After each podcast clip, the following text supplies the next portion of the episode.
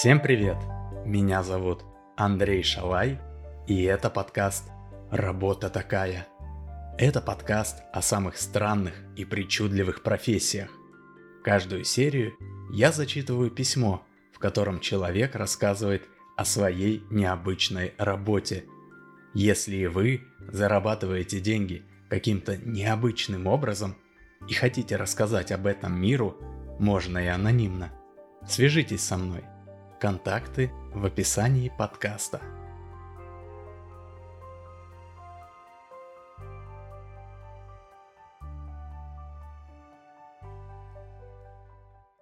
Сегодня я буду первый раз читать письмо, которое пришло не из России.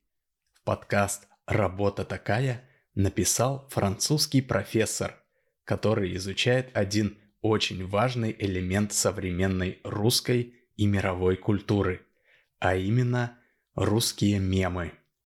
Давайте послушаем, что он пишет. Здравствуй, Андрей. Здравствуйте, слушатели подкаста «Работа такая». Меня зовут Рене Дюшан, и я родился и живу в Париже. Я исследую и преподаю русские мемы в Парижском университете Сорбонна. Русский язык я знаю, так как раньше я был профессором славистики и преподавал русскую литературу XIX века в том же университете.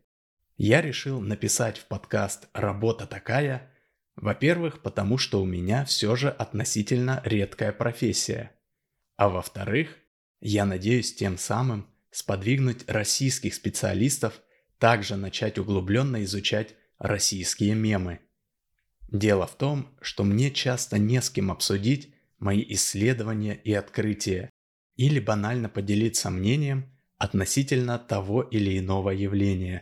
У меня есть коллеги, специалисты высочайшего уровня, изучающие мемы как глобальное явление, американские мемы, европейские. А вот в русских мемах, что касается их научного исследования, я пока одинокий первопроходец. И согласитесь, это не дело, что в Париже изучают русские мемы, а в самой России нет. Так что, пользуясь подкастом как рупором, я обращаюсь ко всем российским специалистам языковедения. Коллеги, дерзайте. Русские мемы – это явление неимоверной глубины, не менее значимое, чем поэзия Серебряного века или русский роман, и вполне заслуживает отдельной кафедры или даже факультета. Вообще, на заре появления мемов я отнесся к ним весьма скептически. Я был влюблен в русский язык и литературу, в проницательность Чехова, в глубину Достоевского и в мудрость Льва Толстого. А тут в великий и могучий русский язык врывается подонковский жаргон, упячка и прочий привет-медведь.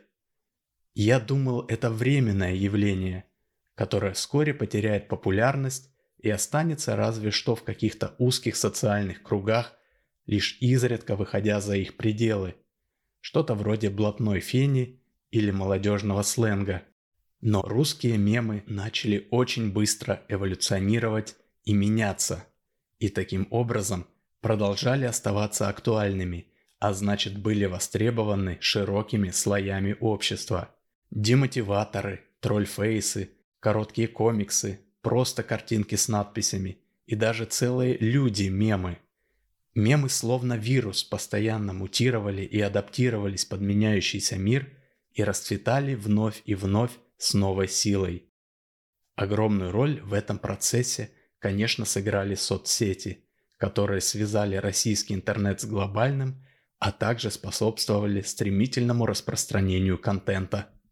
В какой-то момент я понял, что мемы – это идеальное отражение всего общества, ничем не хуже, а в чем-то даже лучше литературы. Ведь чтобы литература стала культурным пластом, нужно много времени. Изучать культуру общества на основе литературы можно только при помощи книг и авторов, которые вошли в историю, а это процесс не быстрый.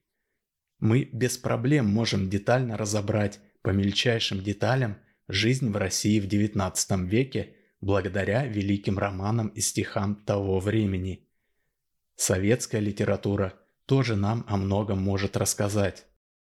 90-е и нулевые помогут раскрыть Пелевин, Сорокин, Прилепин и другие. Но уже десятые годы 21 века, не говоря уже 20-х, еще слишком свежи, чтобы литература этого времени окончательно сформировалась. И, возможно, те произведения, которые нам сейчас кажутся великими, будут выброшены потомками на свалку, а в историю войдут книги, которые нашим поколением были проигнорированы. То есть литература – это всегда взгляд в прошлое. Другое дело – мемы. Если великие литературные произведения – это деревья, которые растут и формируются десятки, а потом могут прожить сотни лет, то мемы – это даже не травинки, а бабочки-поденки, которые за один день рождаются, вырастают и оставляют потомство. Но благодаря этому свойству они отражают общество в реальном времени и меняются вместе с ним. А научный литературоведческий подход помогает нам анализировать и понимать ту метаинформацию, которая стоит за смешными картинками и надписями. Соответственно, работая с мемами, мы очень хорошо можем понять, чем живет общество, узнать о его страхах и надеждах, заглянуть в саму его суть. Да, существуют соцопросы, но они всегда реактивны. То есть люди сначала должны услышать вопрос, прежде чем дать ответ. А мемы это ответы на главные вопросы нашего времени, которые люди дают сами, без всяких вопросов. Так что фраза с двача «задавайте ваши ответы» на самом деле гораздо глубже, чем кажется на первый взгляд. Русская душа всегда была загадкой для западных специалистов, ведь мы пытались понять ее либо по литературе, которая была взглядом в прошлое, либо посредством массовой информации, которые фильтровали и фильтруют контент через призму журналистского сознания и государственной цензуры. А мемы лишены этих барьеров. Они создаются коллективным разумом, и государство пока еще не скатилось в то, чтобы цензурировать на первый взгляд безобидные шутки. Вот и получается, что разгадать великую загадку русской души помогли смешные картинки в интернете.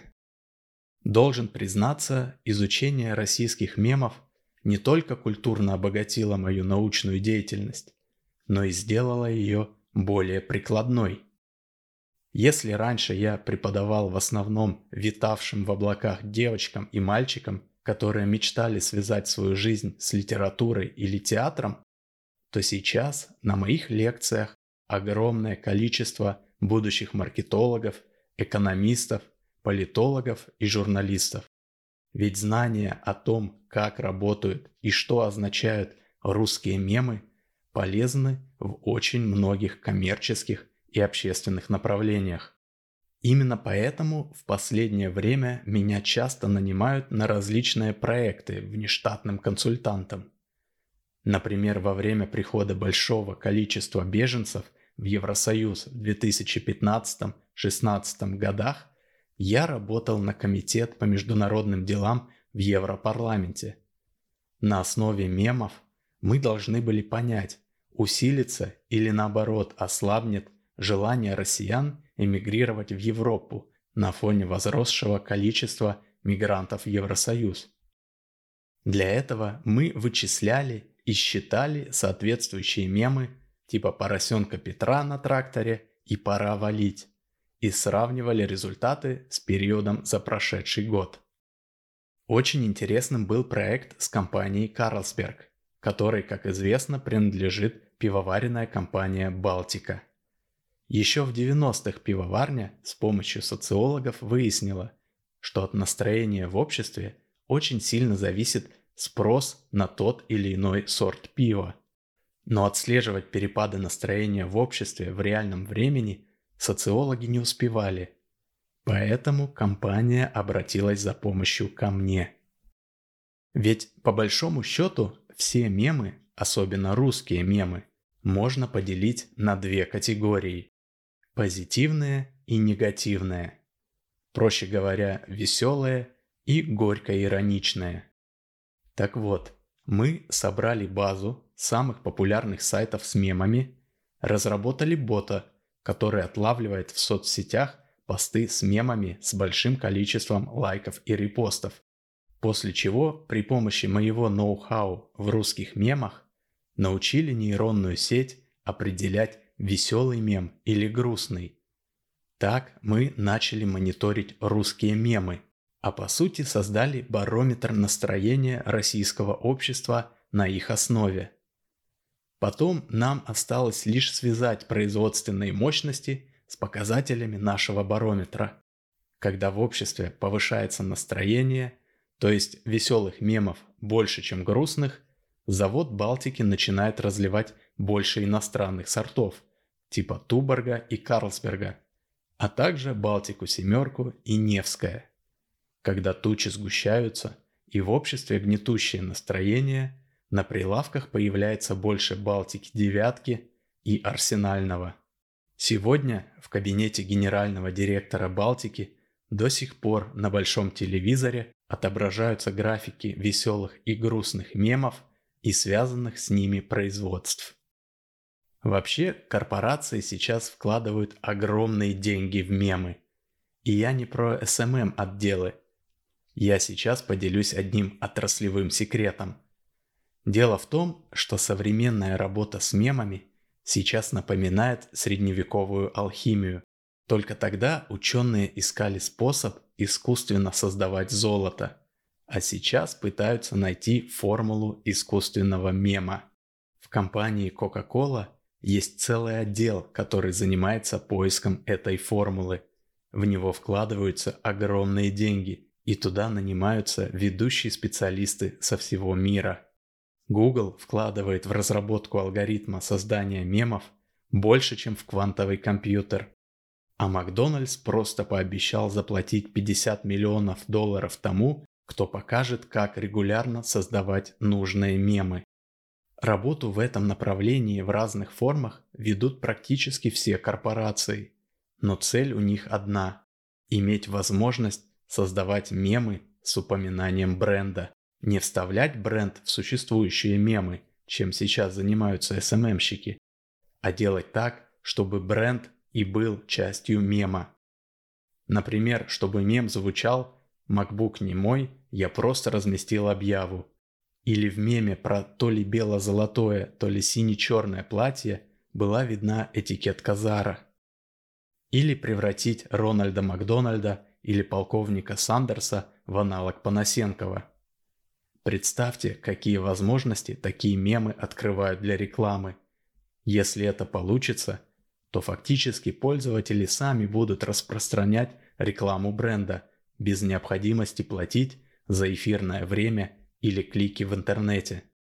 Но я в этом плане являюсь представителем консервативного крыла. Я считаю, что невозможно регулярно создавать успешные мемы, которые будут нести в себе какой-то искусственный посыл. И неважно, что это – коммерческий бренд, политическая партия или общественное движение. Возможно, это может сработать один или несколько раз, но создать рабочий генератор мемов не получится, по крайней мере в обозримом будущем.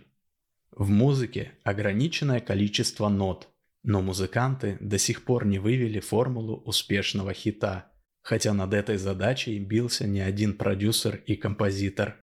А в создании мемов бесконечное количество переменных, которые к тому же постоянно меняются.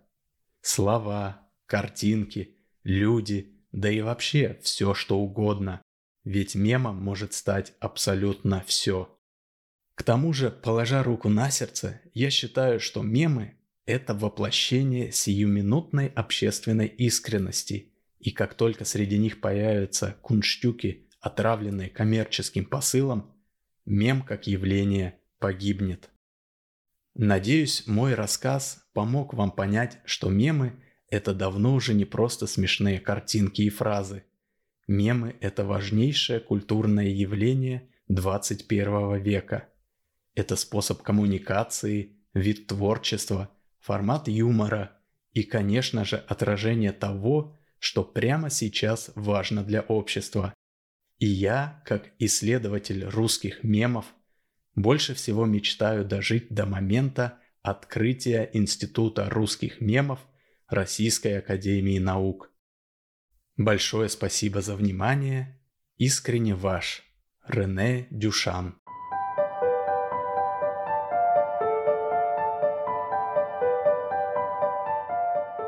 Месье Дюшан, огромное спасибо вам за ваше письмо.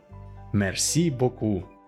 Надеюсь, ваши российские коллеги услышат вас и тоже начнут углубленно изучать русские мемы. Или как минимум начнут проводить тематические конференции, на которых вы сможете выступить в качестве эксперта. Ну а вы, дорогие слушатели подкаста «Работа такая», спасибо, что слушали подкаст. Ставьте лайки, если понравилось, пишите ваши комментарии и делитесь подкастом с друзьями. Подкаст «Работа такая» есть на всех платформах. На Google подкастах, на Apple подкастах, на Кастбоксе, на Soundstream и на Яндекс Музыке. Ну, а на этом все. Пока и до связи.